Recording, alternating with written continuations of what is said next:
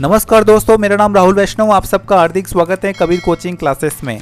आज के इस वीडियो लेक्चर में आपको बताऊँगा कि अमेरिका के प्रेसिडेंट चुनाव में एक पेंच है, अब वो क्या पेंच है, आइए समझते हैं। एक नियम चलता है अमेरिका में, उस नियम को बोलते हैं विनर टेक ऑल ये एक अजीब सा नियम है, यह एक परंपरा है जिसमें अमेरिका के 48 राज्यों ने यह परंपरा स्वीकार किया हुआ है, केवल दो राज्यों ने यह परंपरा स्वीकार नहीं किया है। वो दो राज्य हैं, नेब्रास्का और मायने अब आइए समझते हैं विनर टेक ऑल क्या होता है।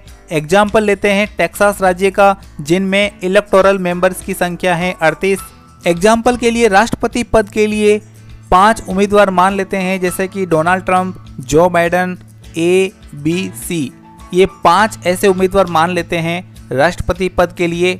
अब जनता जाएगी वोट देने और इन पाँच लोगों का नाम लिखा होगा और नीचे ब्रैकेट में उनके प्रतिनिधियों का नाम लिखा होगा, जो इलेक्टोरल कॉलेज के मेंबर बनेंगे, अगर वो जीतते हैं तो। मान लीजिए कि डोनाल्ड ट्रंप को बावन परसेंट वोट मिले और जो बाइडेन को 46 परसेंट वोट मिले और उम्मीदवार ए को 0.8 परसेंट वोट मिले और बी को 0.6 और सी को 0.6 परसेंटेज वोट मिले।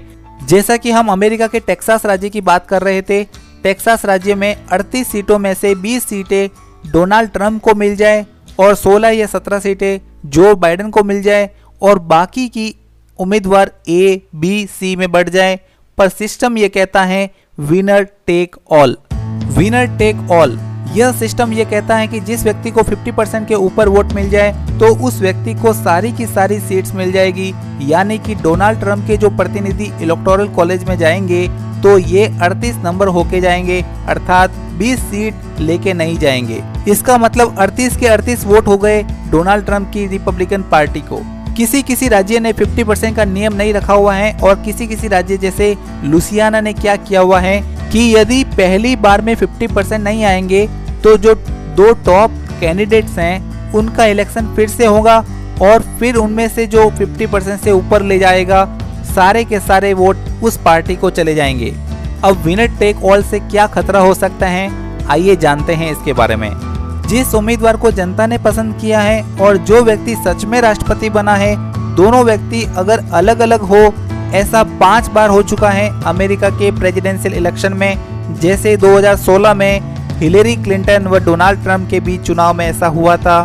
सन 2000 के अमेरिका के प्रेसिडेंशियल इलेक्शन में भी जॉर्ज बुश व अल्बर्ट आर्नोल्ड गोरे जूनियर के बीच में भी ऐसा हुआ था।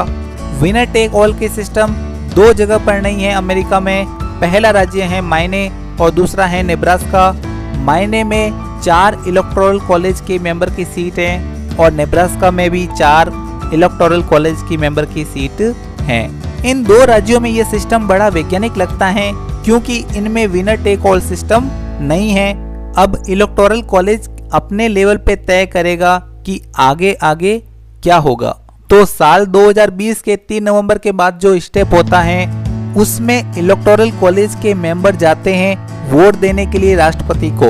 और ये दिसंबर महीने में होता है। ये होता है मंडे आफ्टर सेकंड वेडनेसडे अब सेकंड वेडनेसडे 8 से 14 के बीच ही आएगा।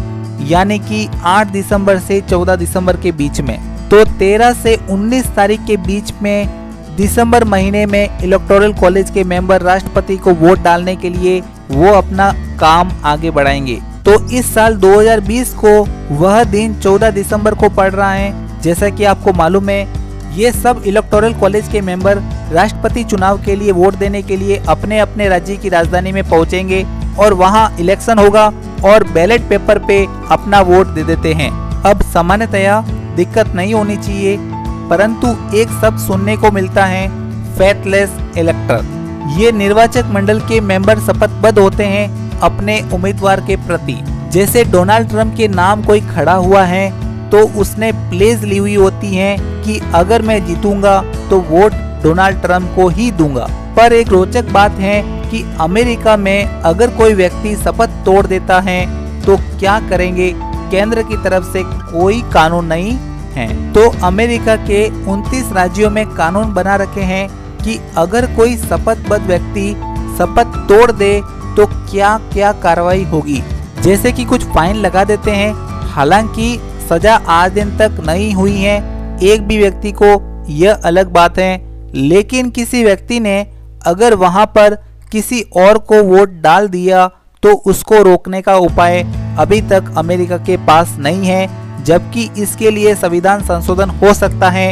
अभी सुप्रीम कोर्ट ने 2020 के ही जजमेंट में ये कहा था कि जिन राज्यों ने ऐसे कानून बनाए हैं, वो वैध हैं। अगर वो राज्य ऐसे धोखेबाज निर्वाचक को सजा देना चाहे तो राज्य दे सकता है। 21 राज्यों में ऐसे कानून नहीं है अमेरिका में। आज तक प्रैक्टिकली हुआ नहीं कि फेथलेस इलेक्टर की गलत वोटिंग की वजह से वो व्यक्ति हार जाए, जिस व्यक्ति को जीतना सामान्यतया तय होता है, आमतौर पर वह व्यक्ति जीत ही जाता है। So this is all about what is the process after तीन नवंबर after election day next video में हम स्टडी करेंगे what is the last process of American presidential election so hope you enjoyed this video thanks for watching video please like share and subscribe this video and don't forget to press the bell icon of my channel.